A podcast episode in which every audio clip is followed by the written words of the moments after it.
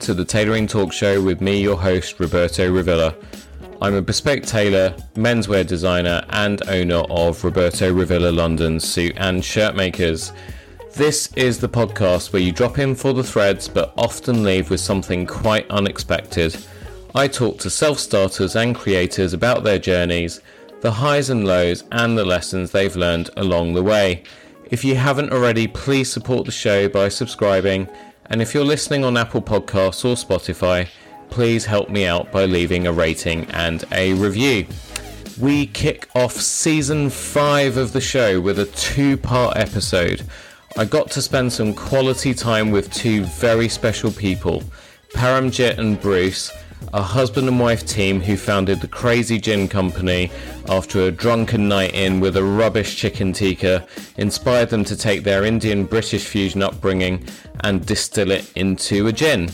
Part one is the story of how they met and how they started on their incredible journey and created the Crazy Gin brand from practically nothing and got their product into one of our most famous national retailers. You're going to have so much fun with them. I loved every second of editing this episode. It was recorded outdoors in Coal Drop Yards in King's Cross, London, the perfect backdrop for some good food, drink, and fabulous conversation with two of the most delightful people. Without further ado, here's part one of my conversation with Bruce and Paramjit, The Crazy Singhs.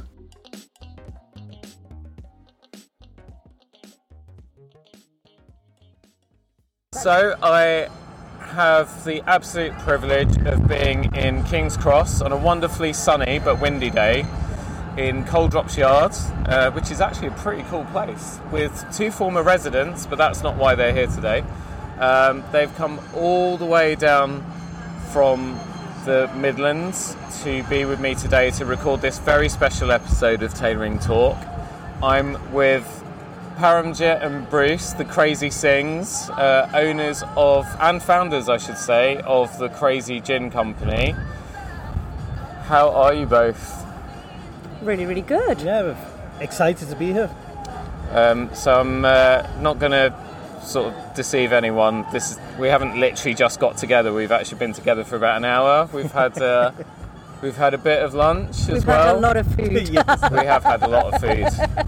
So uh, we could do a little gener- generation game of what we ate. So there was mackerel. There was so it was all kind of like little tapas, wasn't it? Which It really was. cool. Yeah, nice beef bavette, Yes. Asparagus. kale. Potatoes. Yes. Potatoes. There was some steak. what else did we have? Cold board. A lot of bread Yes. with lot of butter. bread, a wedge of cheese. Kimchi.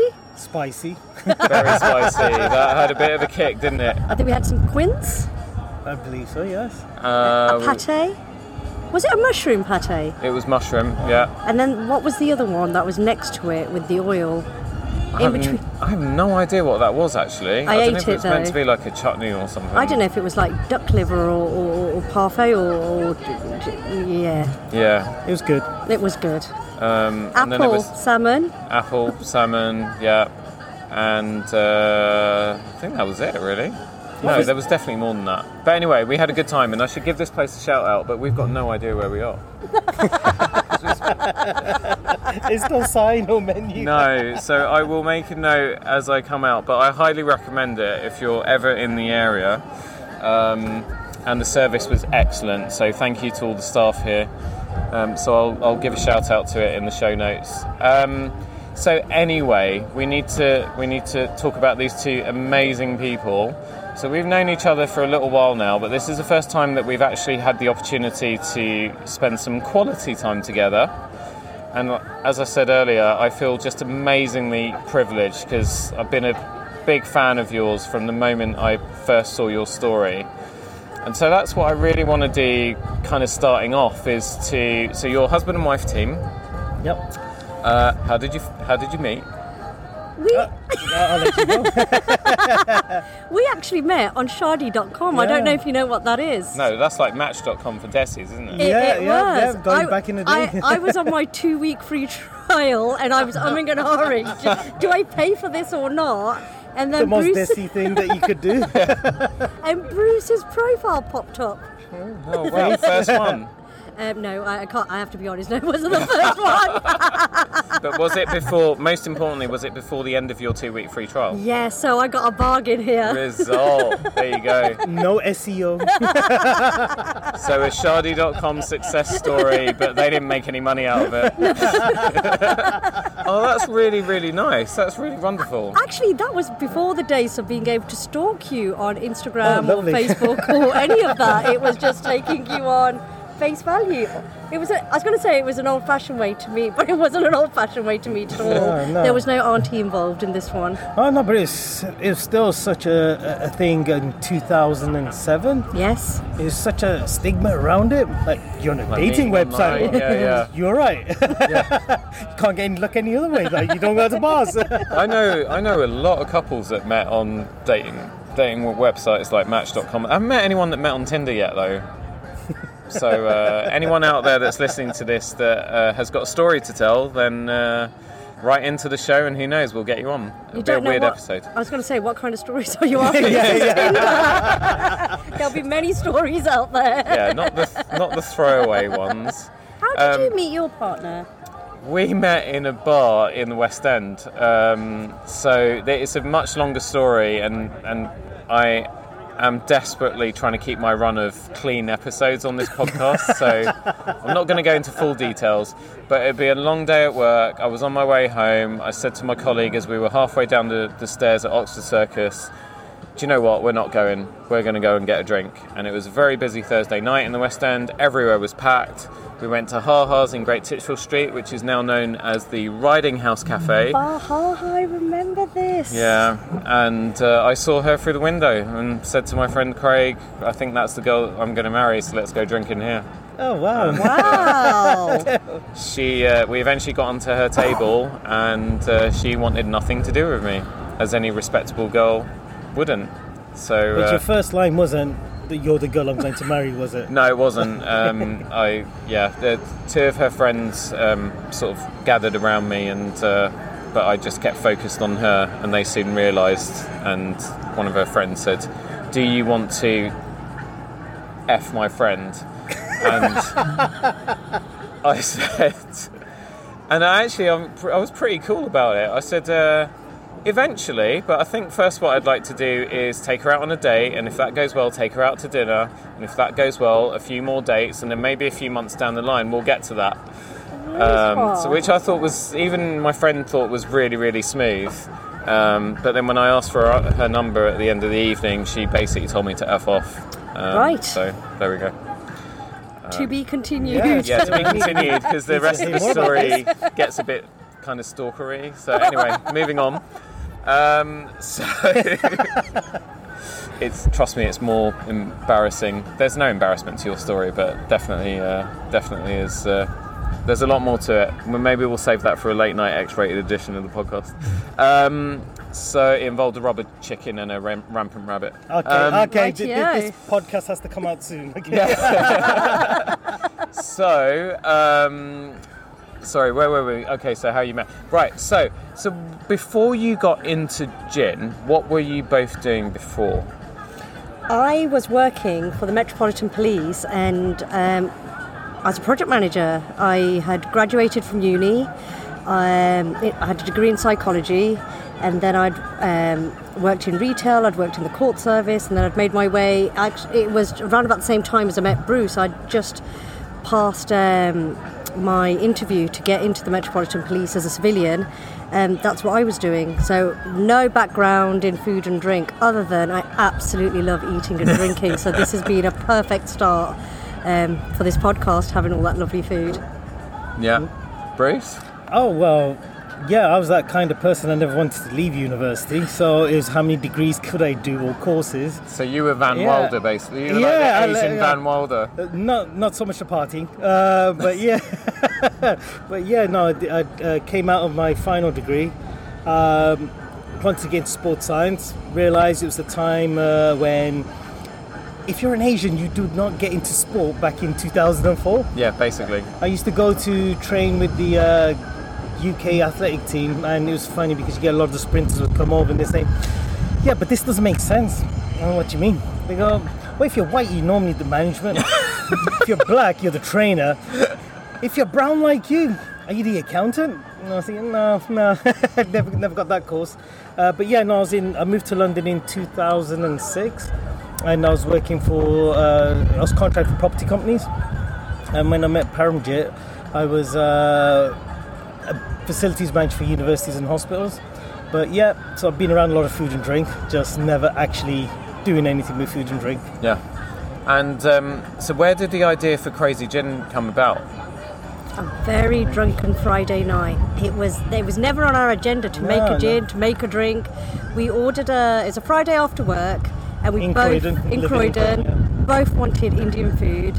Bruce's parents lived three and a half hours away. Mine lived an hour away, and we were not making a journey to anyone's house for Indian food. It's a bit embarrassing, and we were like, just On a order, Friday night. just order a takeaway, we'll be fine. And we ordered the takeaway, and when it came, our heart sank because we didn't realise we've ordered from this place before when the box arrived. And we were like, we'd never liked the food from this place. So you open it up, and then it was that plastic container hmm. With the wilted coriander stuck Oh, to it. Condensation. And, we, and we were just like, just wanted good mixed grill with the the barbecue, the charcoal, the flavours, and we were just Rubbery something- chicken Yes, is all I remember. something clicked, and we were like, I bet if you're not Indian, people think this is what we eat. And it just dawned on us, and then it just made us realise also about how many times we've eaten different cuisine, mm. and we might actually think this is Chinese food, this is Japanese food, and actually, it's not authentic at all. It's something that's been created for the Western palate. So we, I was drunk on Di and Coke, and Bruce was on his bottle of red, Red wine. wine. Bottle. Mega pint, I should oh. call it. Yeah, I mean, who needs glasses, right? So we were just thinking about growing up in the 80s, our parents used to make fusion food for us. That's the way they brought the British and the Indian culture together for us. So we were just talking about, do you remember, did your mum ever make spam curry? And Bruce was like, yeah. And then we were talking about the good old. Wait, wait, English- wait. Sorry to interrupt. Spam curry. Spa- Oh, we call it spam sabji. Uh, yeah, it was a delicious. Sorry, with spam. Oh Yeah. gosh, because growing up in the 80s, it was that thing, especially in the Midlands, and it's probably the same around other parts of the country. Our parents would all work in factories and foundries, so meat was only ever for guests or the men. Right. So children, you're kind of screwed on women. You got no choice. I forgot and it used to be about tin that meat. era. That's what it was. It was- Yeah. and, and I remember growing up in in Wolverhampton. It used to be. Um, about seven, eight of us living in a semi, uh, two, three bedroom, semi detached house, and it used to be hilarious because it's that thing where one in seven houses had a telephone, Yeah, one in two or three houses had a fridge, yeah. and uh, the meat man used to come to the door and used to get your eggs to the door and everything. So it was always a luxury product. It was uh, that thing of if a guest comes, you have to make sure you got the meat. Yeah. Whereas if you're a child or a female, you're going to live on spam and tin meat. Looks like we're going back to having to live on spam uh, very, very soon. Right, it's gonna it's gonna be like uh, posh spam now. It's gonna be all yeah Funny you say Shoreditchified. that, but when you look at the meat content of spam compared to some of the Yeah. sausages people Yeah. pick up Oh, from the it's higher, supermarket, yeah. it's Yeah. so much higher. But I think it maybe it's a marketing branding thing that spam does have this. Um, It's meat in bit a tin, buzz, that's got meat a in shelf tin. life. Yeah, yeah. But yeah, no, it all kind of started back. Uh, yeah, we were reminiscing about growing up having the spam sabji or the full Indian English, which always used to be the eclectic uh, spicy baked beans, eggs, whichever way you want them, and then the random uh, fritters of spam, fish fingers, and sausages. It was anything that was in the freezer got put into the grill and off you go. Yeah. Yeah, and it kind of kicked off that mind of, uh, of us thinking, um, well, parents always experimented with food. Now it's called fusion. Back then it was literally food. Yeah. And they'd always say, you're, you're born here, you're British, but we'll teach you culture through spices. And we're like, so they were really good at doing it with food, but they never did it with drink. We're drunk. like, what if we won that Euro Millions ticket where it's rolled over about 10 times, we're the only winner, so money's not an issue? Where would we begin? And that's where it all kind of started. And it was also off the back of MasterChef Australia, Heston Week. So yeah, heads are all over the place. Thinking, yeah, yeah, what, what, where, where do we start? That's one thing before we started gin. We, we were either eating or we were thinking about food or we were making food. Our life honestly revolved around food. We'd come back from work, we'd make some food, then we'd sit down to watch other people make food.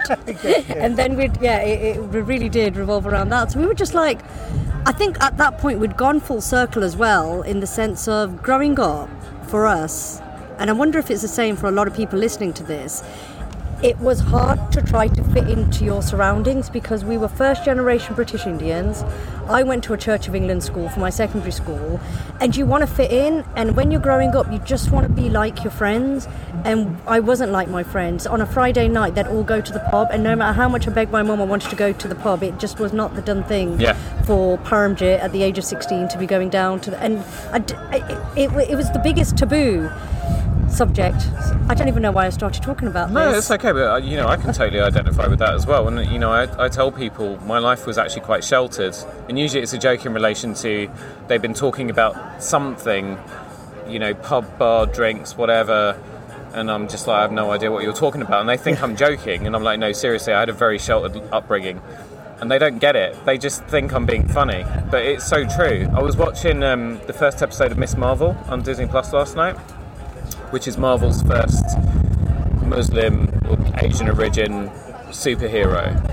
And it's very much like Never Have I Ever, which was on Netflix, which was written by Mindy Kaling, uh, which again is a really, it's so identifiable for people like us that grew up during the 80s. We weren't allowed to go out with all of our English friends, basically, no. you know, for fear that we would come back drunk, be led astray, you know Our heritage, forget our forget our heritage, forget our roots, and you turn know. white, which is never going to happen. Whilst they're rubbing on fair and lovely. yes, the irony, the irony. Oh, I know why I was talking about this. We'd got to a point where we were at a stage in our life where we were proud to be British Indian. We didn't want to blend into the background of a hmm. different culture. We were proud of our identity. So we were just thinking if we could create a British Indian drink and it truly represented us and celebrated us and our journey and to show people when you're Indian and you're first generation, you know what's going on. But when you're not part of that circle, it's a different world, just like other um, pe- other people's journeys. If I went into their world, I'd be like, oh, this is how you were brought up and this is how you lived. I, I knew I was none the wiser, but for them, it's normal. So how do we, through a drink, showcase all of that? And we were thinking about what could we show. We were thinking about tea, and then we were like, no. And then both of us, I think we were more or less at the same time. We were like, let's see. Yeah, because uh, a big thing was, it's no point saying, "Oh, let's make an Indian drink." What does that mean? India's Yeah. huge. Like in Punjab, our villages, our parents' villages are not what about an hour apart. But we'll say different things. Oh, when Every we got house has its own married, different I'd say. I don't understand what your grandma's saying. She's just saying something's corny. What does that mean? And it's like he's, she's saying it's not it's not very nice. Like, don't do things Yeah. this way, do them this way. Or even the word blanket, we Yeah. will call them both different things. And I'm just like, and we're both Punjabis, we're both Sikhs, and we're, like Bruce said, the villages uh, at most in a car is an hour away from each other. So it's just about it was, this is our journey. We're not. It, I, we're not going to do the whole tokenism thing of we represent India and we represent. This is the first generation journey of both of us, and we were like lassi. Both of our Because it, it, it came down to because it's been Punjabi. He thought, what's the one thing that we know and we've been brought up with? It's been Punjabi. So you got the North Indian element, and we were like, okay, so what is the most Punjabi thing we could think of? And we started thinking about grandparents. yes, And then we came straight to lassi. Yeah. It's just yogurt, yogurt, bit of water, flavour it however you want.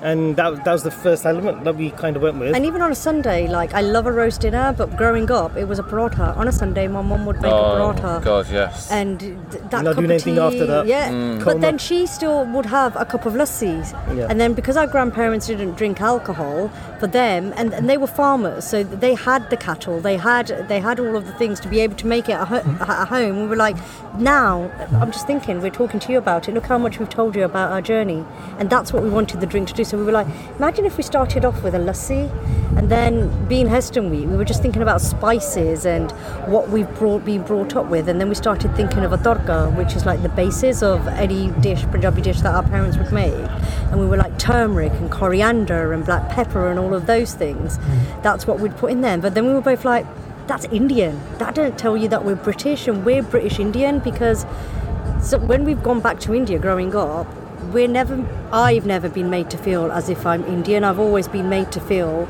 you're a foreigner, you're British.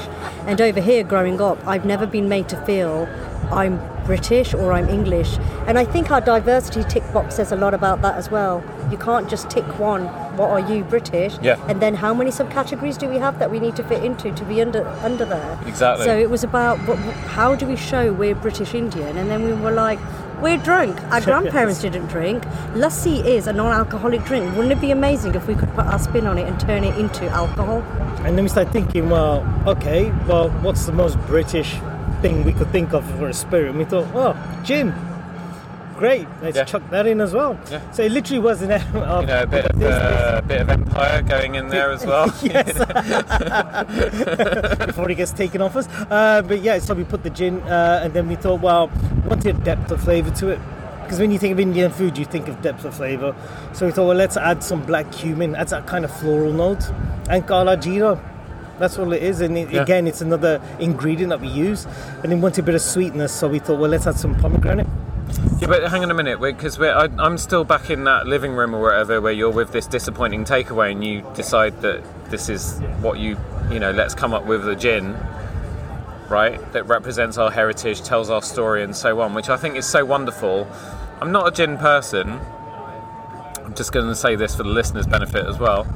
Although a couple of weeks ago at someone's 40th, you'd have thought I was a, there was no Hendrick's left in that bar. Um, but I'm not a gym person. Like one of the worst things that has ever happened to me is going to someone's birthday and they had a bar set up, and I was like, "Oh, but do you have any wine?" And much, even more, my wife. I will be open to trying things, but Carolina is like, does not do gin whatsoever. And they said, "No, we've got the bar set up, and the guy only does gin." So if you want a soft drink, go in the kitchen and find something. But Wow. and we've gone all the way up to Warwick. Mikey, if you're listening to this, I'm so sorry.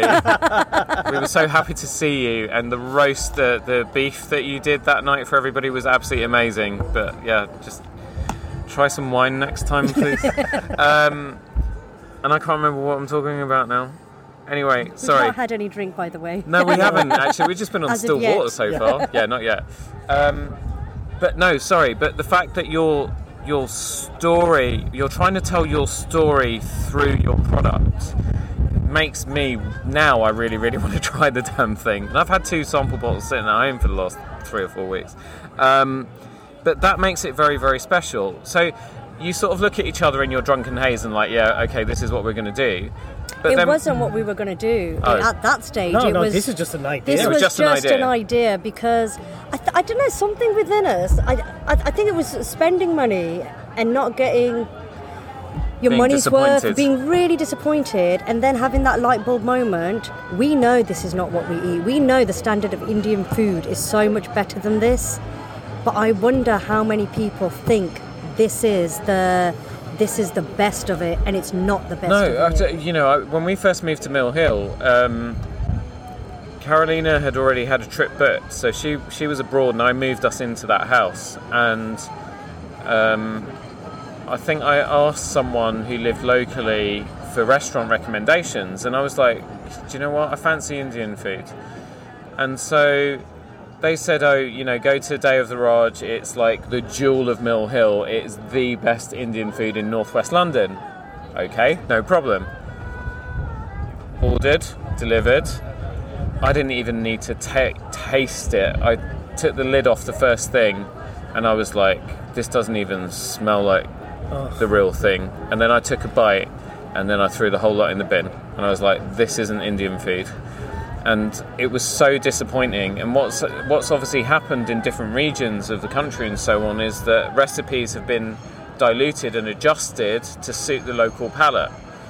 And I think that is so wrong. I really, really do. Um, you know, I think subtle adjustments are fair enough because obviously, you know, if you've got an indigenous population that can't handle heat, then you know that's one example where you might adjust your your flavorings and so on. But to go to that extent, where to someone who's got, like in my case, Indian and Punjabi heritage, grew up eating this stuff, to have that bad a reaction to it, and so. Um, Again, why am I going off on a tangent on this? But it was so, it was just so, so disappointing. Yep. It really was.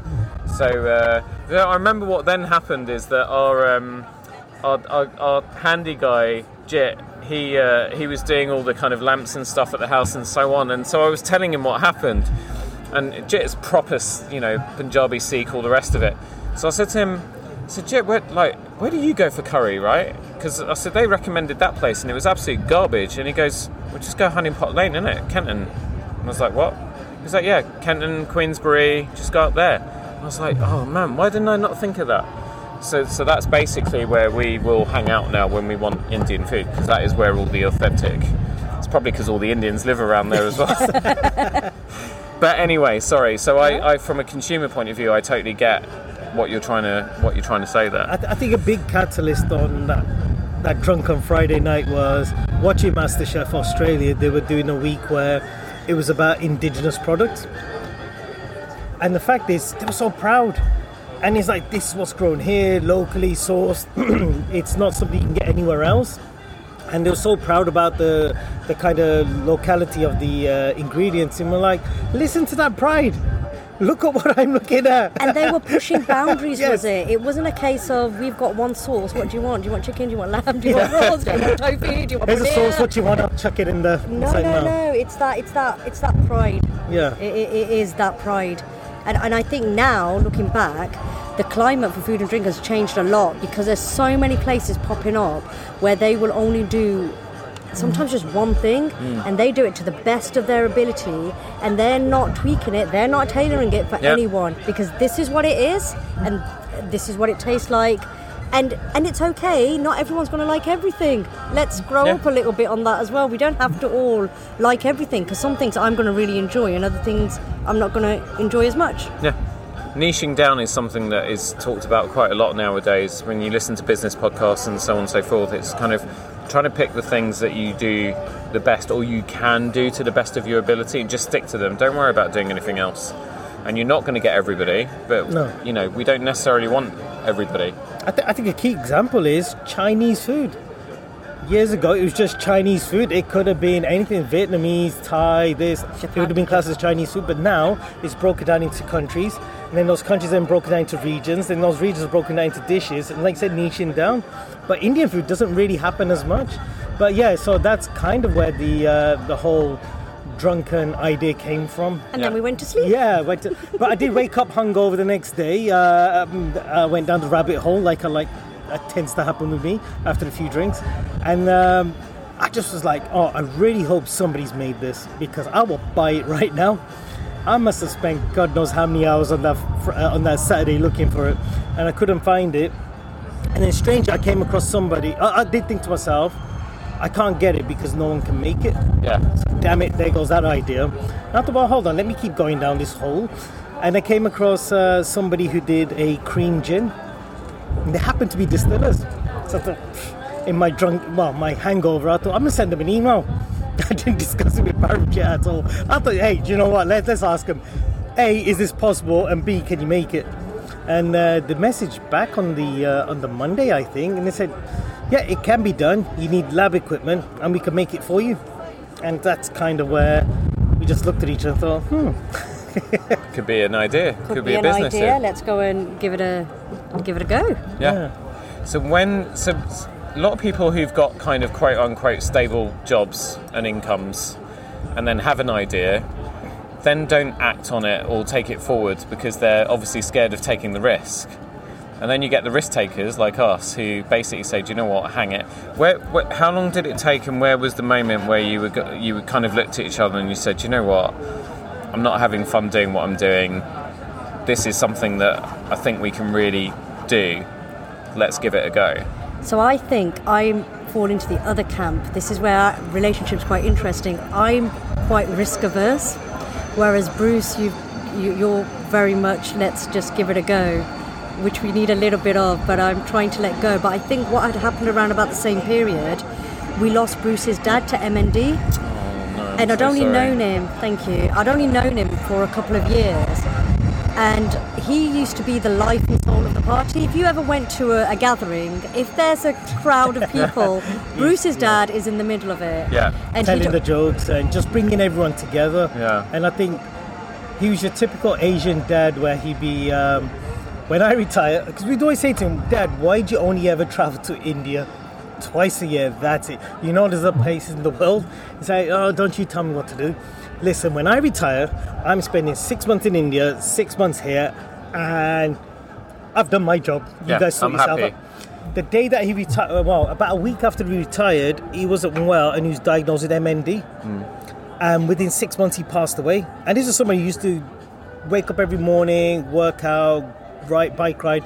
But ironically, he was told you can't work out because MND, the, the, the whole issue with it is the more you stimulate your muscles for growth, it can't regenerate. Yeah. So you actually break itself down. So when he passed away within six months, it literally had that effect of us thinking, I can't, I don't want to be in my dad's position thinking, if only.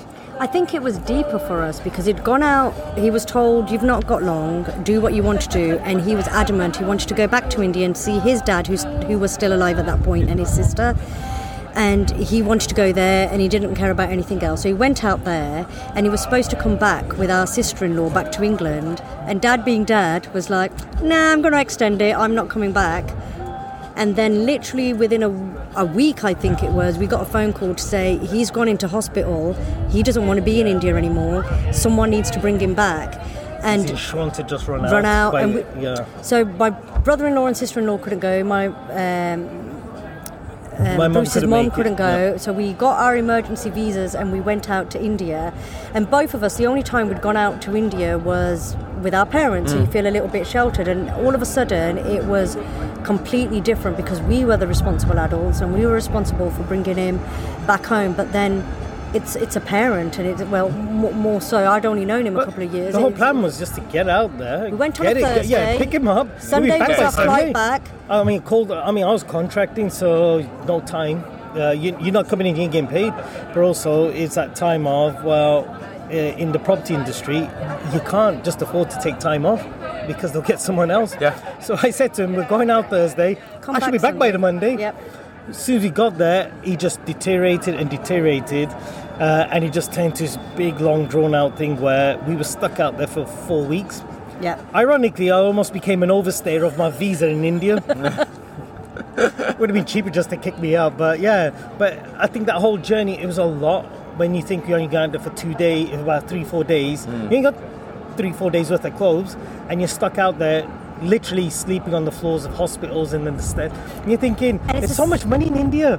Why am I sleeping on the floor here? What's going on? And it's a system we didn't know. It's a Oh. different culture we don't know. And I think every country works differently. And when you're, well, not just every country. You come to London, there's a different vibe. You go to the Midlands, it's a different vibe. Things work a different way. And when you're local, you understand it. And Yeah. when you're an outsider, you don't. And as Hence soon the as term local knowledge, right? Yeah. Yes, yeah. and as soon as people know that you're from abroad and you're from England, automatically you're thinking cash we're going to get jacked. Yeah. That was the other thing, Yeah. sitting there, being female. It was little things like couldn't even go to the toilet down the road. I had to take someone with me because you're always worried. But the thing I will always remember, Dad went from being in the centre of of a party to lying in a room in a bed and he couldn't even scratch an itch. And I was just like, when you go, you go on your own. No one knows when that time's coming. Coming. How we're going to go, Yeah. but you're left with your own thoughts at that last moment. And I don't want to be sitting there having regrets, thinking, if only I could have done this. If we're going to do something, we need to do it on our terms. We're never going to please everyone. We just need to know did we live the life that we've got to the best of our ability and on our terms? And we got to that thing of if someone can make this gin for us, we've got full time jobs. Let's give it a go. What? Mm. And I think it was that calculated thing of what's the worst that's going to happen. And if we broke it all down, it would be we would invest some money. If it doesn't work, we would lose that investment, but we would carry on working and we would build, keep building it up. Yeah. It's we've still got a roof over our head, we've got clothes on our back, and we've got food. We still had our jobs. And I think the other side of it was if you're going to make something, make it bloody good. Yeah. Like, give a damn about it. Not like that that curry who's such a catalyst, it still sits in my mind. It's like, for you to. Ex- I, I'm from the Midlands, so getting a mixed grill should be easy. Yeah, it should be. That mixed grill, and I'm not going to say what the place was or describe the box because everyone will figure it out. But um, it, it, it just sat in my mind thinking, oh no, that, that you should be ashamed of yourselves for that. But yeah, so we kind of, with, with what happened with my father, it was that case of, do you know what, let's give this a shot. What's the worst that's going to happen? All right, we lose money, but we still got ourselves. But at least we can say we tried. Yeah. Not that if only. Yeah, but sometimes it takes. I mean, it's obviously awful, but sometimes it takes a tragedy to Yeah. be the catalyst that propels us to action, right? Um, I mean, I started my business just out of frustration more than anything because I was working for other people and I was just like, look, you guys are charging more and more every single year and the product's getting worse and worse and I just can't do this to my customers anymore, so I'm going to go do this myself. And I think also because my dad worked for himself, my grandfather bought his business over from India back in the day and I grew up within that environment. So it was probably always that I was going to go work for myself because I'd had it drummed into me that, you know, why you working for Gore and letting them tell you what to do. I think now, particularly the last five years, when I jump into things, because I relate to Bruce, because I imagine if we were in a plane and it was, you know, he was like, "You're going to jump out of this plane, guys." Paramjit would be checking the parachutes and everything. Me and you would have probably already jumped out, and halfway down, I'd be like, "Bruce." You haven't got a parachute, and you'd be like, Bobby, you haven't either. And I'm like, yeah, I didn't think about that. Yeah. We need to figure this out now. I see someone down there. Let's get to them. Yes. Yeah. And you know, after I had my accident in 2017, again, another long story, which is not for this podcast or this episode because you're the focus. But uh, basically, I was on my Vespa, stopped to let people cross the road, and a lorry came straight through the back of me and almost crushed me to death. So that suddenly puts life into perspective because, as you quite rightly said, we don't know when it's going to happen. We don't know when our when our ticket's going to get punched. So, and in those last moments before we do go, do you want to have your head filled with regret, or do you want to at least be able to say to yourself, "Do you know what? I'm really glad that I did and that I lived the life that blah blah blah." So, um, so I can totally relate to that. I think it's being authentic to yourself and living. Yeah, that it's that authenticity.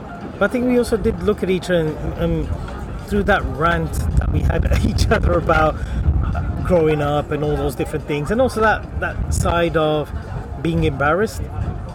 I mean, we all remember opening up our the freezer door at home, thinking, "Ah, yes, we got some ice cream." No, you haven't. That's a doll in there, or something like that, or.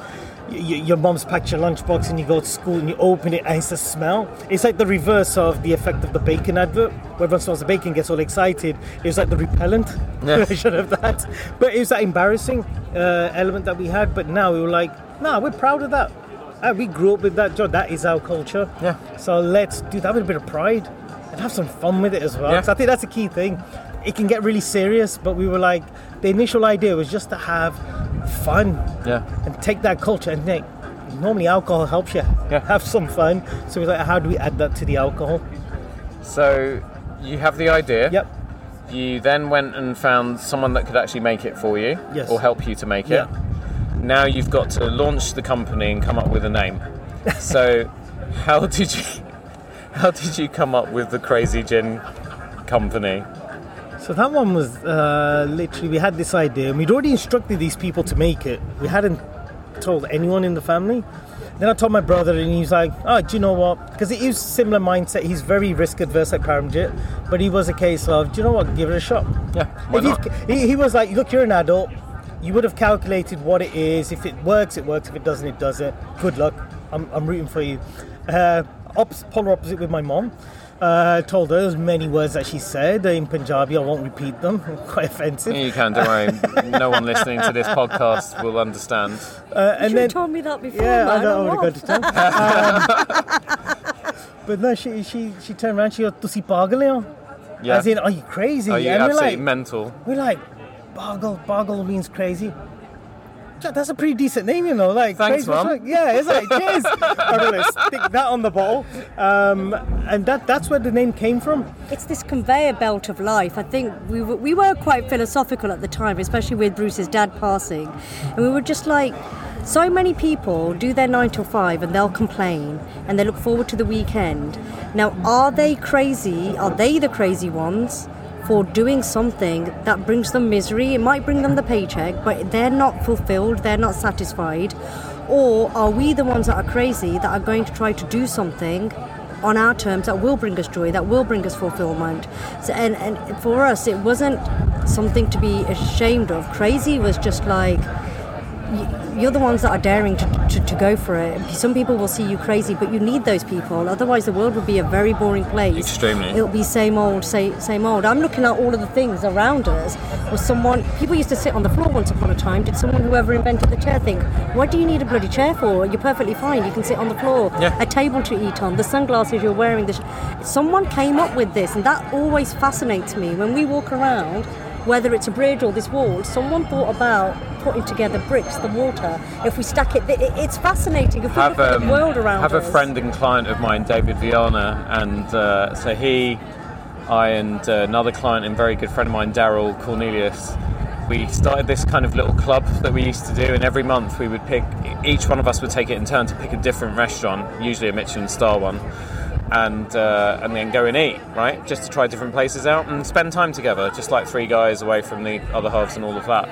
Eventually, the other half started to join in. So then, it, if they're listening to this, it was it made it even better. Um, so, but you know what David David used to do? He, he used to sort of after a few drinks, he'd go into these funny little kind of um, monologues or whatever about, you know. Um, just anything, right? Like uh, I don't know, black cod.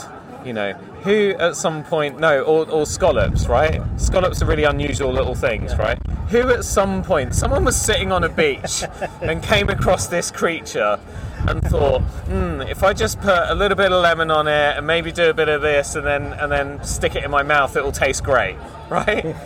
And someone must have thought, freaking crazy. Like you were talking about not growing up earlier, you know, having fish as a thing, and I'm the same as you.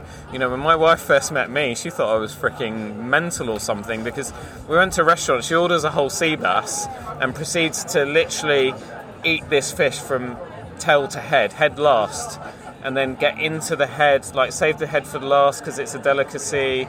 Eat the cheeks, eat the eyes, and everything and I, yeah, exactly. The reaction. I'm not a celebrity, but get me out of here. you know, if I didn't fancy her so much, I would have just walked out. But I sat through it, and but to her, it's natural because that's what you know. They don't in Spain. They don't feed kids baby food like that Milupa stuff and so on doesn't yes. exist. Yes, thank They just you. feed them what the grown-ups are eating. Yes. They might mash it up a bit if the kids yes. haven't got teeth, but that's what the kids eat. They eat what everybody else eats, and so. What was I talking about? Oh yeah. So um, But at some point, right, someone took a fish out the sea and said, maybe I could stick this on and a grill and eat ugly it. if we think about some it. of them are horrifying to look at, right? and thought that was a really good idea, and everyone around them thought that was freaking crazy. And then a whole industry was born out of it. Whoever invented the wheel, right? You know, presumably they were using squares before, but someone obviously said, if I just smooth the edges of this thing out, and everyone might have said to him, I mean, are you crazy, Jeff, or whatever the caveman's name is? Caveman Jeff. yeah, exactly. Well, you know, if I just smooth the edges out, then it will be easier to well, roll it. Ford and horse and carriage and cars, and you you need people you to think differently. The innovators. Elon Musk is probably one of the greatest examples, and Steve Jobs in recent yeah, years yeah. as well. You know, when he when he when he had the iPhone and the iPod, a million songs in your pocket, or whatever it was, a thousand mm. songs in your pocket. I mean, you need a bit of crazy, right? You, you need do. people who are going to think differently and, and kind of take those those chances and those those risks. Um, so you know, well done both of you for for putting your feet forward and, and going for it. So the the logo, I'm going to put this up on the Instagram page. Actually, I absolutely love because I'm into my cats and into my big cats and so on. But it's a lion wearing what looks like sunglasses Okay. or spectacles. No, so Is it got- meant to be you? Cause Yeah, well, okay. So there's a couple, there's a few different logos. We probably have confused people. So Sorry. what we have is um, the first, the, the actual gin Have itself. I just distilled the brand? In no, no, Did you no, get uh, that? joke? He didn't get that. Yes, joke. I did. I did. I did. I Ah, did. Sorry. Uh, I, was, I was in serious mode there. Too early? How dare you? I haven't had any gin yet. That's what it is. we were friends up until five seconds ago. No, so we launched a gin, and uh, so we had the name, we had the liquid. We chose a nice dark bottle because thought, wouldn't it be cool to mess with people's head? There's yogurt Mm. in the gin. There's this turmeric where it looks like water. So let's put it in a dark bottle so you can't see that it's clear. So it's got you guessing. There, there has to be the an element of thing. yeah, it's a little bit of mystery, suspense. You pour it. There's a bit of theatrics. Um, But we thought, well, what the hell is it supposed to look like? I uh, kid you not, I used to work in um, Knightsbridge, so I'd spend lunchtime going out to uh, Harvey Nichols, Harrods. We pop into local Tesco's, the Sainsbury's, the Waitrose, the John Lewis, Whisky all- Exchange. everywhere. Whisky exchange. We were looking at all these amazing labels. There's multicolored labels. There's special cutouts. There's different textures. There's reflective. There's the, I just went back, Googled it, spoke to a couple of people, and I said to Paramji, put the phone down, thinking, yeah, that's not happening. It's like, my gosh, that is expensive. And we were like, okay. So, and this is where things, the positives came out of having um, a lack of funds. You become more creative. Yeah, of course. So I was like, okay, what is the most luxurious things that I could think of when uh, when it comes to wine? It's the paper on the label. It's that nice texture. So let's get a textured paper. The only thing we can afford is two tone, like literally black on white. That's Yeah. about all we're affording. So we thought, how do we make that look cool? And then Pramjit said, well, why don't you put your glasses on the bottle? That's cool because we always wanted to turn crazy gin almost like uh, the inspiration from uh, Jack Daniels. Yeah.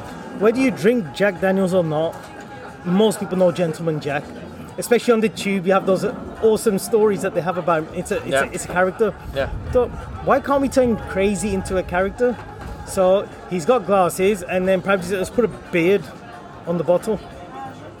Right. So the first draft that came back, uh, Paramjit took one look and said, "Why does it look like there's a dog on the bottle?" So how'd you get a dog? And I looked down and thought, oh, you're right. Yeah, no, no, no, no, no, no, we can't do that. So we went with a moustache.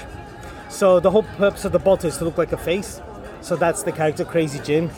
Um, But the glasses, you're right, Bobby, are Bruce's because it's our journey. It Yeah. was full credit. We had a drunken idea, but Bruce was the one that pursued it.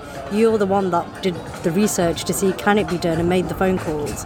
And we just needed that to come across. This isn't owned by multimillionaires and it's part of a bigger brand. These we're contract two. distilled in big quantities and we just white label it. No, no, We no. thought, it's this got- is it has is to be our journey. Yes, this is our journey. Uh, and, and, and so that was the initial label. Uh, the label Bobby's talking about at the moment is the line. Because I call myself the Crazy Singh, and it's only because on Instagram I could not get Crazy Gin. That's a card game, and someone took that a long time Yeah. ago. So we went with the Crazy Singh, and Singh meaning lion. We thought, hey, why don't we make a logo with a lion with glasses? And that's my that that'll be representing myself. So I'm the Crazy Singh, And I'm the Crazy and Core. Crazy Kaur, and we just got to wait for the logo to be done for that one. So there'll be a, a story built around it. Yeah. So Uh, remember that, everybody. So on Instagram, you find these two. You got the Crazy Singh and the Crazy Kaur, and the Crazy Kaur is Paramjit, and the Crazy Singh is Bruce. Because I didn't know that for a very long time. so I used to keep my. They used to direct message. Well, they still do. Direct. We used to direct message each other all the time.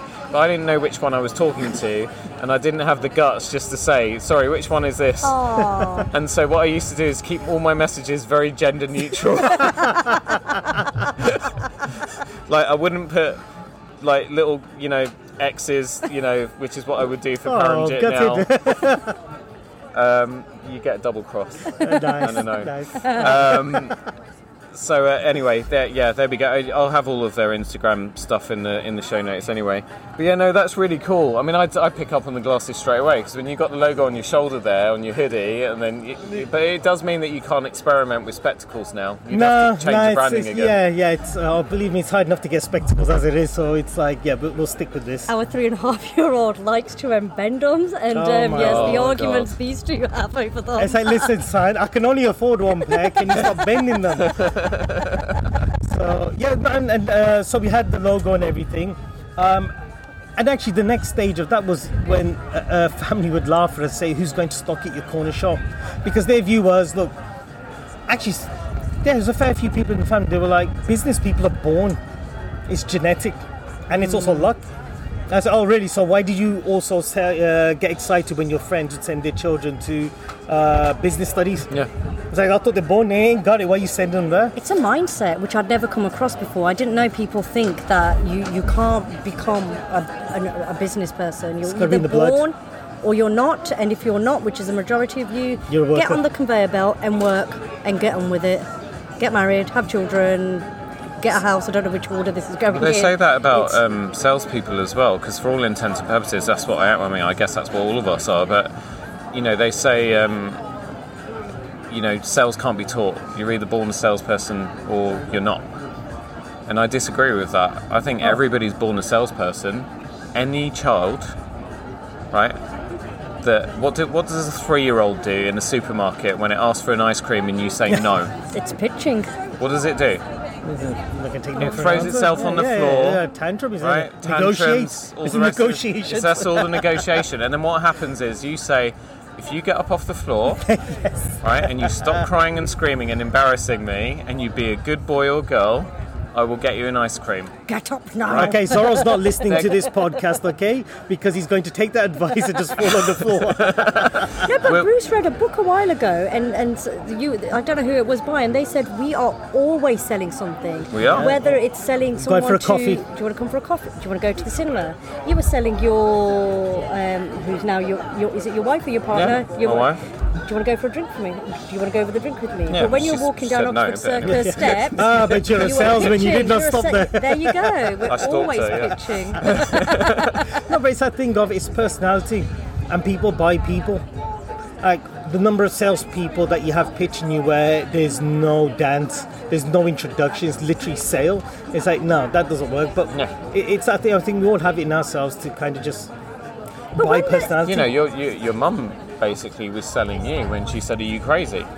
oh, massively, Right? yeah, yeah. uh, Trying to sell you out of it. Yes. So everybody, yeah. so everything we do, it's it's all microtransactional, and we're all selling at the end of the day. So, you know, if, if if we've all got this innate ability as human beings to sell, then we've all got this innate ability to be able to start a business. It's courage, I think, that is the difference. Yeah. Right, and having conviction and belief in yourself, and it's like, you know, right, this might be a bit of a downer, but it's like you said, exactly right. In those last, we all die alone, and in those last moments when you got those final thoughts to yourself, do you want to be the person that's like filled with regret, or do you want to be the person that's like, do you know what, I did the best that I could? It's, it's funny when you mentioned about who's going to stock you your corner shop, and I think this shows a lot about mindset. And for me, there was nothing wrong with my local corner shop stocking our start. gin because It for me it was a start. Yeah. Whereas other people might have seen that, and I know, and actually it was said as a curse, but I never saw it as a curse because it's a starting point, like anything, and we will build on that, and it's honest foundations that we're laying. But we were blown away with how we but but but you it never bothered you. It it wound me up like there's no tomorrow and anyone Really got knows to you. oh uh, anyone who knows me properly that that kind of stuff will just spur me on and I really wanted to prove to them uh, I, we we can do better than the corner shop. But my fail my fallback hey I'm happy to go into that corner shop. It means someone likes it. And uh, we just had the most it was just a chance meeting that was arranged for uh, Harvey Nichols. So the distiller who initially made it for us, they had a, uh, a meeting uh, over some of the projects, and uh, he calls me up and he's like, Bruce, um, so we've got this meeting with Harvey Nichols. Do you want me to take your gin along? Now, just to build an image, we had one bottle, we had liquid for one bottle, and we had one label that went to our inkjet printer at home. So if it got wet, it looked like he's crying. It was Blue Peter style, double-sided sticky tape on. Yeah. I tried to make sure it was straight. Brilliant. I looked at Pram, I go, I'm gonna give him this, and she's like, no, Yeah. no, no, no, no, no, no. You are not giving Harvey Nichols a Blue Peter project. Uh, it's embarrassing. And I was like, but we never had this on the radar. What's the worst that's gonna happen? That's we go the back thing. to the You've got shop. the opportunity right in front of you. Do you give it a shot? And, and that was it. And I just said to the guys, hey, hey, got take the bottle. I've got it for you. I went down there to the place, gave him the bottle. And then um, the day of the meeting was, oh my gosh, nerves or what. So we came, we, we couldn't even go home. We, knew went he's meeting at five o'clock. Crystal Palace. We're I still Crystal Palace, remember yeah, yeah, this. yeah. We had a corner table of pizza at the palace. Yeah, yeah. And we're just looking at our phone, looking at our phone. Is he going to ring? Half and you're five, eating and quarter to six. It's like a more exciting version of location, location, location. it kind of felt well. A lot of it's probably filmed around there. Um, Phil pops in. Um, no, we were sat there and um, around about five to six, and I never get why he did it the way that he did it. So the guy who distilled for us, who went to the meeting, he, he calls me up whilst on the scooter, and bearing in mind he doesn't have hands free. So he's talking to me, and all I could hear was, I don't know what you're saying. And all I got out of the conversation was, um, they're interested. They really like it. Wow. So they might take an order. I was like, oh, yo, fucking kidding me? What? And he was like, but don't get excited. It was like this double like backhanded compliment. They like it, uh, but calm down. They might only take one or two bottles. I go, mate, before you called me, it was never going to be Harvey Nichols, so can you just do me one favor? And he, he said, what's that? I said, can you introduce me? Like, do an email intro to the buyer. And um, I was glad that he did because I then sent him, as anyone knows me, a very long, waffling email and uh, just to see did he like it, what do you want to do, let's have a conversation, let's at least meet. And um, he said, yeah, we like it, uh, we'll take an order. I think it was like a dozen bottles. So as middle finger to the guy, he said, do I take two? And I thought, yeah, you can always push Yeah. further. And then I said, can we meet for a coffee? And we'll come over to you wherever you want. And he picked like a random time, like three o'clock on a Wednesday In Chiswick. in Chiswick, right next to the headquarters. I was thinking, well, I can get out of work early because I start my contract early in the day. I'm a contract. I can I can come up with something. Yeah. Apparently, I said, just say you're sick. Lunchtime, you had something dodgy. Just go home. And we met up at um, it was the uh, Costa Coffee in, Chiswick uh, near the headquarters. And in my mind, I'm trying to picture what does a head buy for Harvey Nichols look like? Gotta be suited and booted, three piece, the works. It's gotta look like he just came out the menswear section of the formal attire. Um, and the most hipster guy came in that you would not believe. Very quiet, tall guy. Um, we went upstairs, sat down. He just didn't talk. And as you'll I know can from imagine someone like you guys not really being able to deal with that initially. No, oh dear lord, it's just okay. If he's not going to talk, we'll talk on his behalf. So we just kept talking at him, 35 minutes straight, and then all he did was he stopped, looked at his watch, and he did the gun salute, like, got a meeting, great to meet you, catch you later, and those finger point. I was thinking, never in my life has that ever been a good thing. So when he left, we looked at each other and we thought, morons. We just talked ourselves out of Harvey Nichols. How the hell is that possible? We went home and Because I always say um, in in a negotiation that the person talking is the one who's at a disadvantage or doesn't hold the power. It's the one who does the least talking that holds all the power. However, But but as we were walking home, we did think, well, that corner shop, I'm gonna hit him tomorrow. Because it's the bottom of my let's road. just do all our contingencies, yeah. right? I said, get, get things into place. Um, that following morning, I started work at seven, and about nine-ish in the morning, get an email, and he's such a git because as he wrote, he said, "Hi, Bruce, great to meet you. It was a lovely chat, but," and he put some spaces in the email. So, who the hell uh, put spaces in an no one email? puts spaces Like, in an You're building drama in an email. Oh, first of all, well done because they did build it up. And then as I scroll down, he's like, "You want to cancel the order? oh, can we increase it to 78 bottles and can we be your exclusive stockist to launch your product and can you make sure that you hit every single store but please please please finish the product first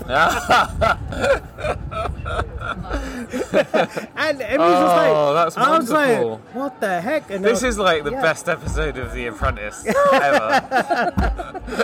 it felt like The Apprentice. It was just like, and and literally that's how it started. So I think it was, Oct- I think it was something like 27th of October, 2016. We officially launched in Knightsbridge.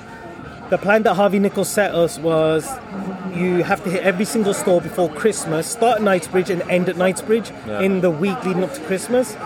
And we never knew, like, to be nationally launched by them is quite rare, especially for a gin, because gin was exploding you normally have to prove yourself store by store. But we must have done something right because he's like, no, you're hitting every single store. Every time you land at each city, you launch it that day. I guess the other thing as well is when you think about.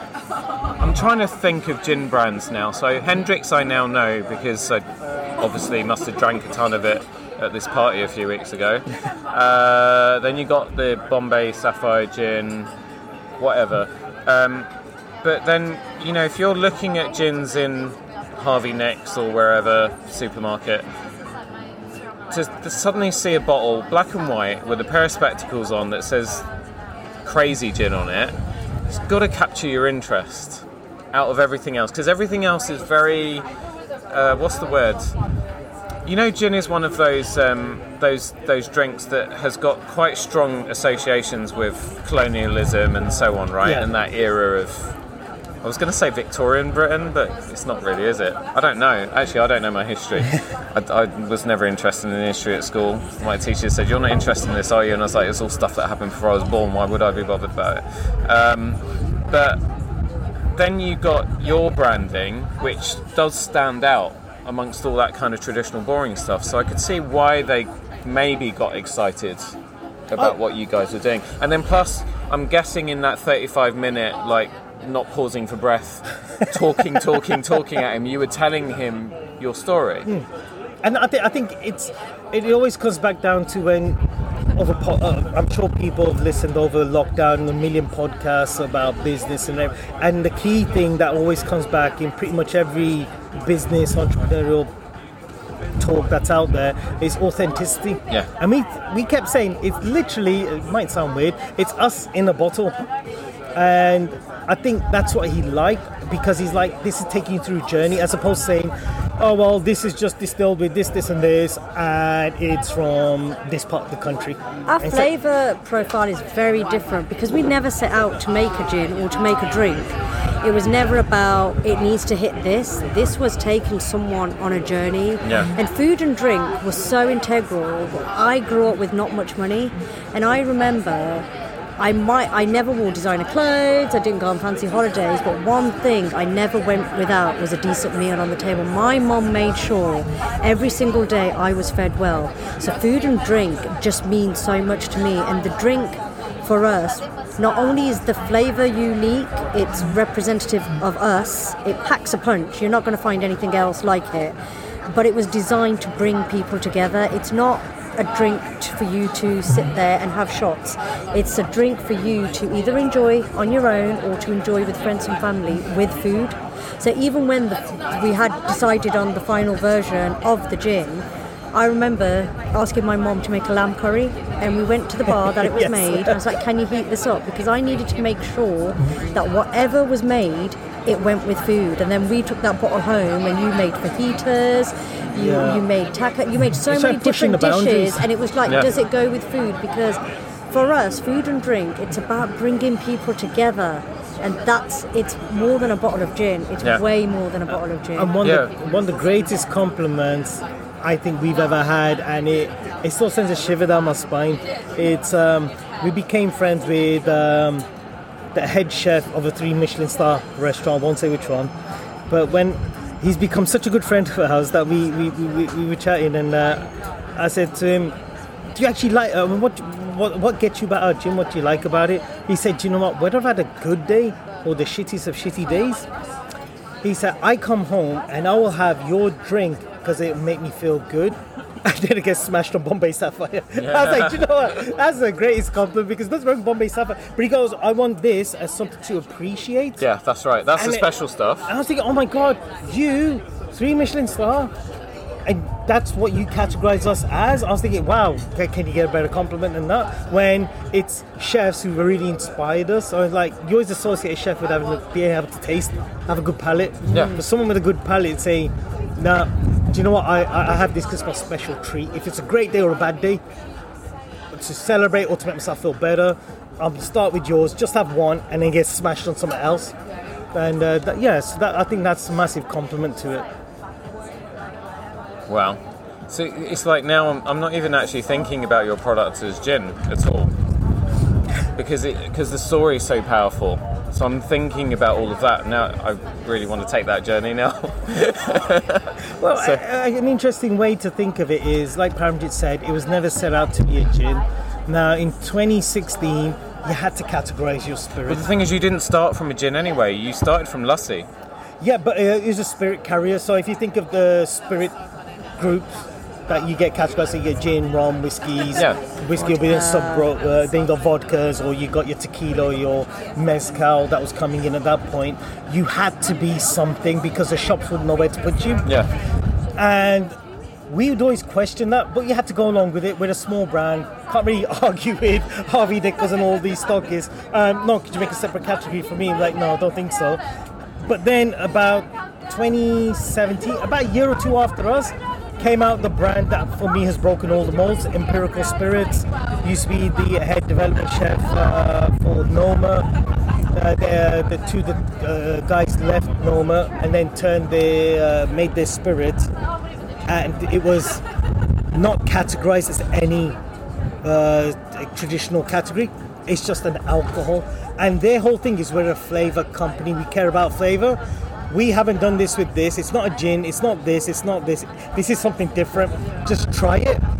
You like it. You like it. You don't. Don't drink it. Yeah. And I thought, wow. But that mindset was never there when we launched. But well, not mindset, but that, that, those kind of things didn't happen then. But for us, it's that thing of don't always think of this. I don't like gin.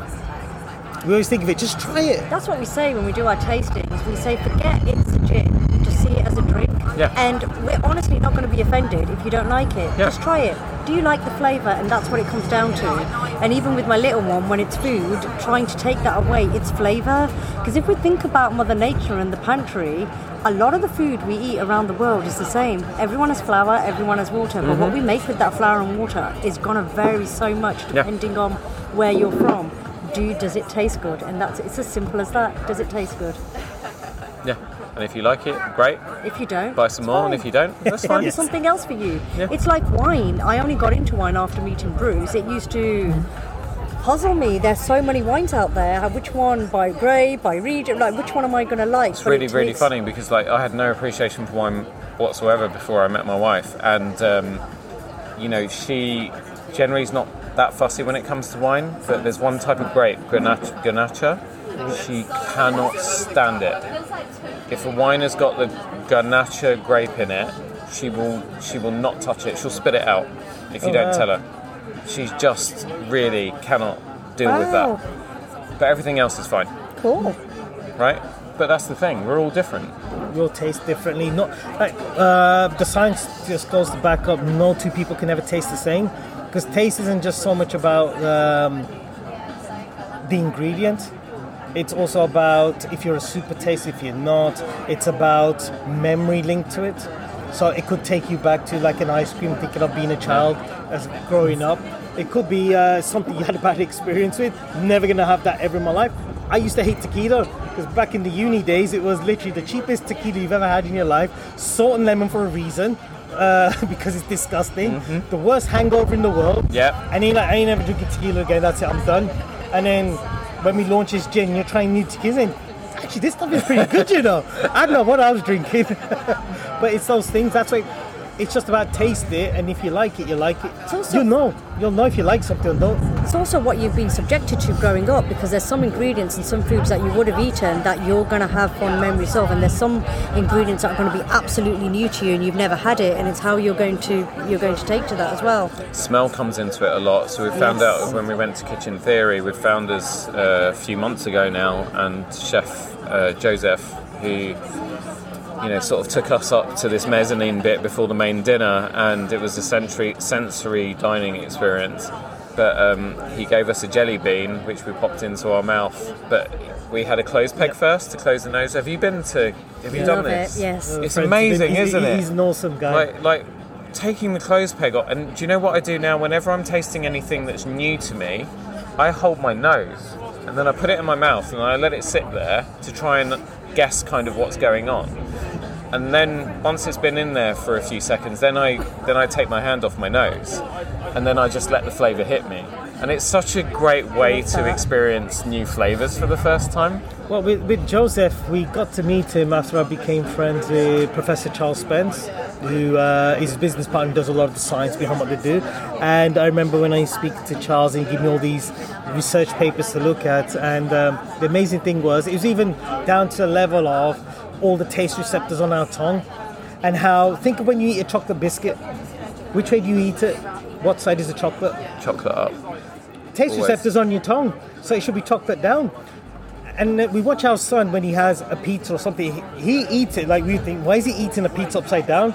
But actually, he's getting that hit of flavors directly on the tongue. Yeah. So it's interesting. But we're all conditioned because we see everybody else. That's true because Jaffa cakes. They were saying that we've all been eating Jaffa cakes wrong for our entire lives because they they are chocolate down, orange down, sponge up, and it. But they never actually explained the fact that it's because your tongue's there, right? So you Yeah. want to connect.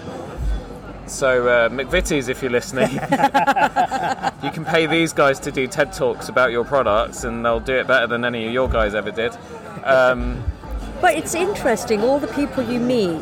We've met some absolutely amazing people, like you as well, as passionate people in their fields. We were invited. If had we not been on this crazy gin journey, we would never have gone to the university Oh, to do gosh. a talk. Uh, well, not the university, at Oxford University. Oh, my And it all started from, I mean, if I take it back a step, so I try to thank everybody who put us on this journey. And one of the big things that happened along this journey when we were still in the design phase of the of the gin, uh, I was watching Sunday Brunch. Slightly hungover in bed on a Sunday Bit of a theme here. and um, I had on had the TV on, and I remember this gentleman came on, Professor Charles Spence, and he had this book called The Perfect Meal. It's about gastrophysics. Yeah, and it's just about oh my god, the science behind what uh, we hold, the cutlery, the weight, the vessel that you're eating from, how our brain breaks down the perception of flavors and through colors. And it's like, oh my god, blew me away. Bought his book instantly, Amazon Prime next day, boom, there we go. And then when we came to the gin, we used elements of what he's trying to teach. And it's normally for the big multinationals, but what bits can we take to add to our sensory experience? And then uh, after we launched it, So I was just going to say, so those are things such as having the textured paper. Now we have gone to more than two colours on our label, but we've embossed and debossed our label because touch is so important. The dark bottle was there, so when you pour the gin, if you're thinking lassi gin, you're going to think it's going to be yogurty, Yeah. it's going to be thick. And if you told someone it's got turmeric in there, you're going to think it's yellow. But it was that surprise element that when you open the bottle and you pour it, you're going to be like, hold on a minute, I don't get it. Has this really got yogurt in there? But the taste is there. Then it was, we wanted a cork on there because of the sound of a cork when it pops.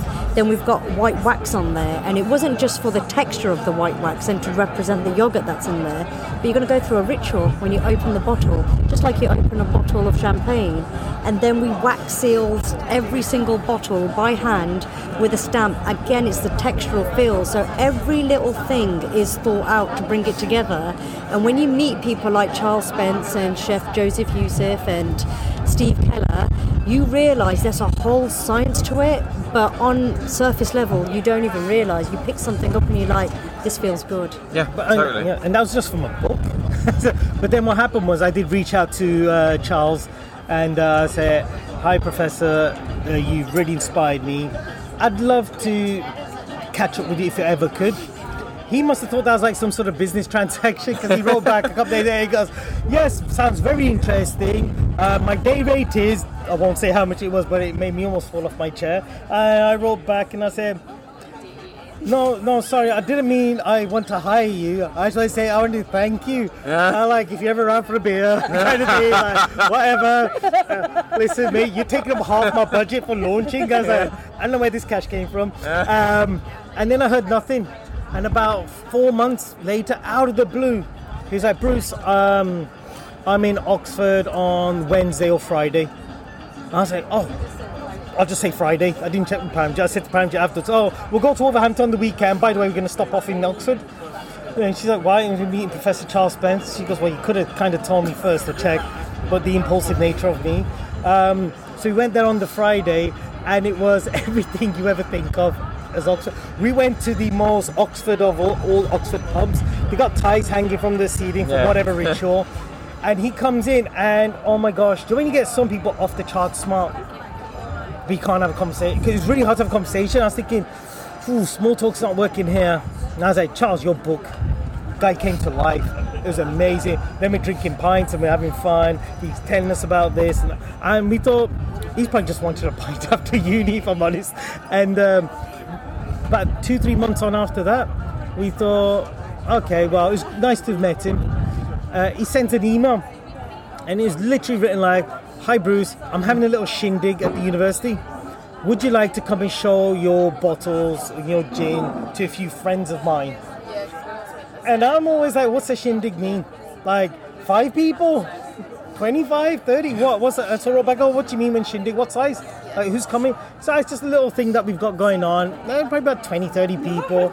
I was like, okay, cool. Um, he says, we'll set up a trestle table for you. So as soon as you start saying shindig, trestle table, I'm thinking, was it in like someone's back garden or something? and uh, he sets the date and everything. So me and Paramjit um, took the day off work, loaded up the car with all this booze, and naively, I'm just assuming like when I went to uni, it's one big main uni block, isn't it? I didn't realise Oxford is colleges. It's got loads of different colleges, All over houses. the place. Yep. Can you imagine stopping off and saying to someone, "Yeah, just want to get to the university building"? Which one? Yeah. Like a university? Do you mean the college? No, not the college. The university? No, the college is the university. Which block? I'm like going through my emails. This one, you guys, yeah, five minutes down the road. We're running late, and I hate running late. So we turn up, and Charles meets us and everything, and there's a fair few people showcasing things.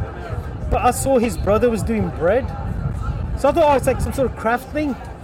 And then we stopped and turned to our right. Somebody was 3D printing food in front of us. Is it Heston Blumenthal? No, but oh my god, I think he's got the equipment. I think it's 3D printing food. What the hell? Then I turned to the other side. There's a lady showing how fonts change your perception of food and flavor. Oh wow. Okay. I was like, what are we doing in this what room? are we doing here? And then I looked at the list. down. Oh my god, they give us the breakdown of the show. And you got people talking about they had the world expert for AR VR. They had Joseph Youssef going up there talking about perception of flavor. I was thinking, what are we doing here? I got Charles.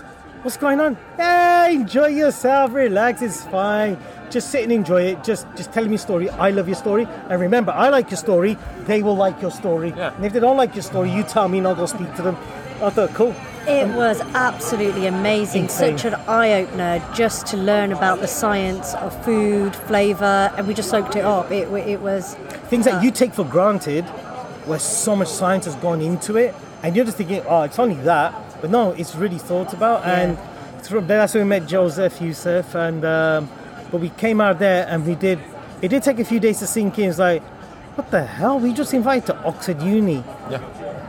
To some world experts. Yeah, but it really does open up your eyes because you realise that a lot of things that we do take for granted don't just happen by chance. No. Not just someone kind of knocked up some idea in some bottle and stuck it on a shelf.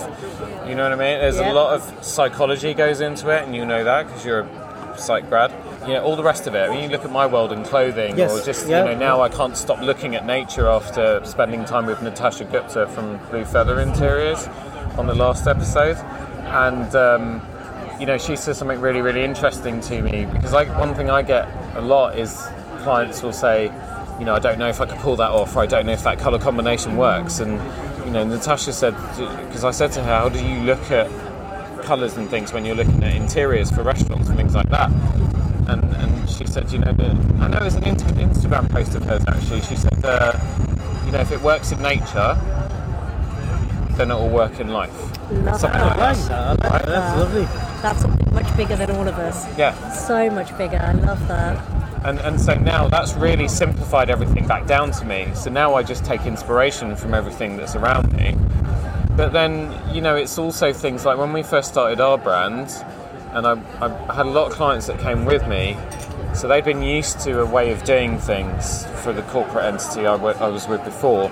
And obviously, what I wanted to show was the fact that what we're doing has got a lot of love and passion. Like you guys, I'm super inspired by Michelin star chefs. I've read so many biographies of, of you know Gordon Ramsay and Pierre White and all those kind of people. And I'm fascinated by the way that kitchens work as well, and the way that they construct dishes and so on. Which is why, you know, I said to uh, Joseph, I said to him, like, if you ever want to hire me as an assistant for a week, I will quite happily stop what I'm doing, And drop if you need an assistant whilst you're assisting him, they, exactly. Um, we'll have this little train of assistants Yes. and um, so so I'm always fascinated by that sort of thing. But you know, for me, it was kind of like the first thing I need to give people is my business card, and so I, I didn't want just any old business card that you could get from some whatever stationer or online jobby or whatever. It, it had to have some tactile feel to it. There had to be texture to it. You know, the lettering needed to be just raised enough that it stopped people when they took it. So it wasn't like they, you hand it, they take it, they take it away. It's they go to take it from you and then they stop and you're both holding on to this thing for just a couple seconds before you let go of it and let them because what we do is more about relationships than the clothing is just a byproduct of that.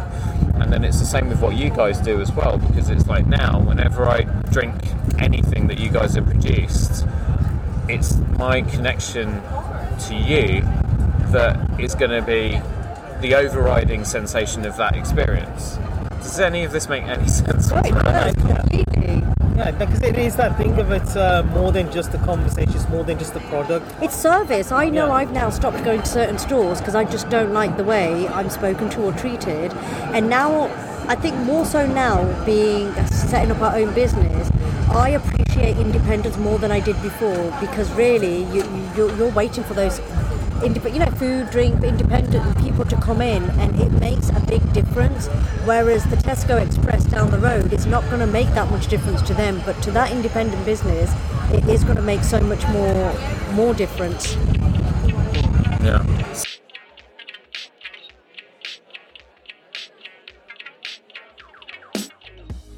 I'm so sorry, but we've come to the end of part one. You had a great time, right? I told you you would. Part two will be available next week, and you want to make sure you don't miss it because Paramjit and Bruce continue their story, but it takes a rather horrible turn. A tale of unexpected and insurmountable odds, and powerful lessons in how to overcome them. If you fancy trying some crazy gin, simply search Crazy Gin or check the show notes for Paramjit and Bruce's links. Don't forget that Tailoring Talk is now on Instagram at Tailoring Talk Podcast, and you know I love feedback, so you can also email the show directly at tailoringtalkpodcast at gmail.com. Please remember to subscribe, rate, and review.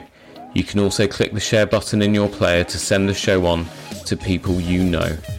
If you're enjoying Tailoring Talk and feel compelled to throw some change our way and support the show, you can now buy me a coffee at buymeacoffee.com forward slash Roberto Revilla. Have a great week, and I'll see you on the next one.